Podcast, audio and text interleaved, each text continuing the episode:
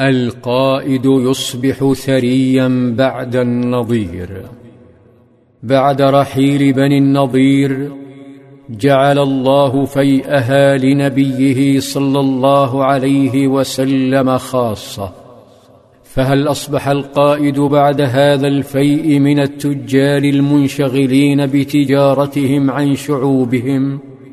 هل بنى القصور وشيد لزوجاته الفارهة من الدور؟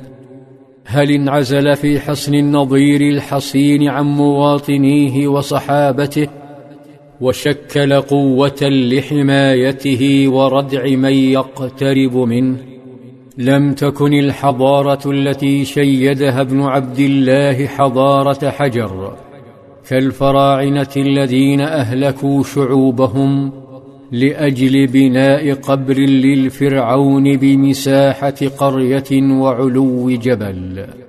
لم يسكن صلى الله عليه وسلم ذلك الحصن ولم يستأثر بمحصوله، بل حلف عمر وهو يخاطب الصحابة فقال: والله ما احتازها دونكم ولا استأثر بها عليكم، لقد قسمها بينكم وبثها فيكم.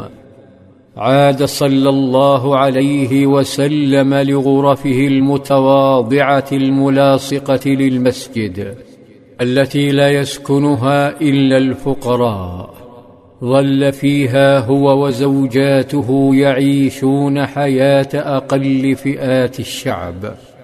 فبكى عمر حين دخل عليه صلى الله عليه وسلم فوجد الحصير الخشن قد ترك خطوطا في جسد حبيبه، فقال: يا نبي الله، لو اتخذت فراشا أوثر من هذا.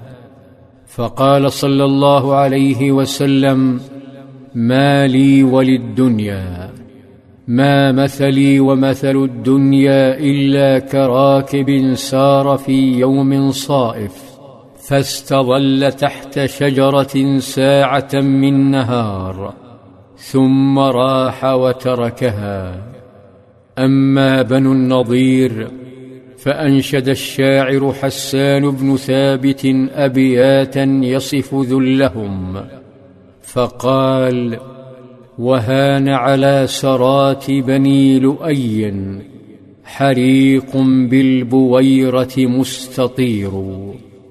طار شعره في أنحاء الجزيرة ووصل إلى مكة، فسمعه ابن عم للنبي يدعى أبا سفيان بن الحارث بن عبد المطلب، وهو ليس أبا سفيان بن حرب زعيم قريش، وكان شاعرا شديد العداء للنبي، فأرسل أبياتا تتشفى من نضير وتتحدى المسلمين، فقال: أدام الله ذلك من صنيع وحرق في نواحيها السعير، ستعلم أينا منها بنزه وتعلم أي أرضينا تضير.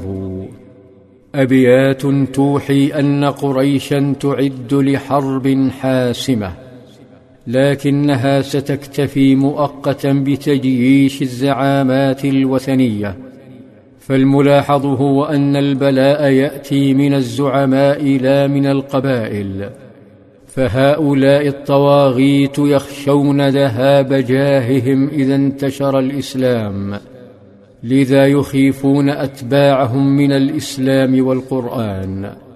ومن هؤلاء زعيم قبيلة بني المصطلق واسمه الحارث بن أبي ضرار، استخفته قريش فأعد جيشا لغزو المدينة وإسقاط دولة الإسلام.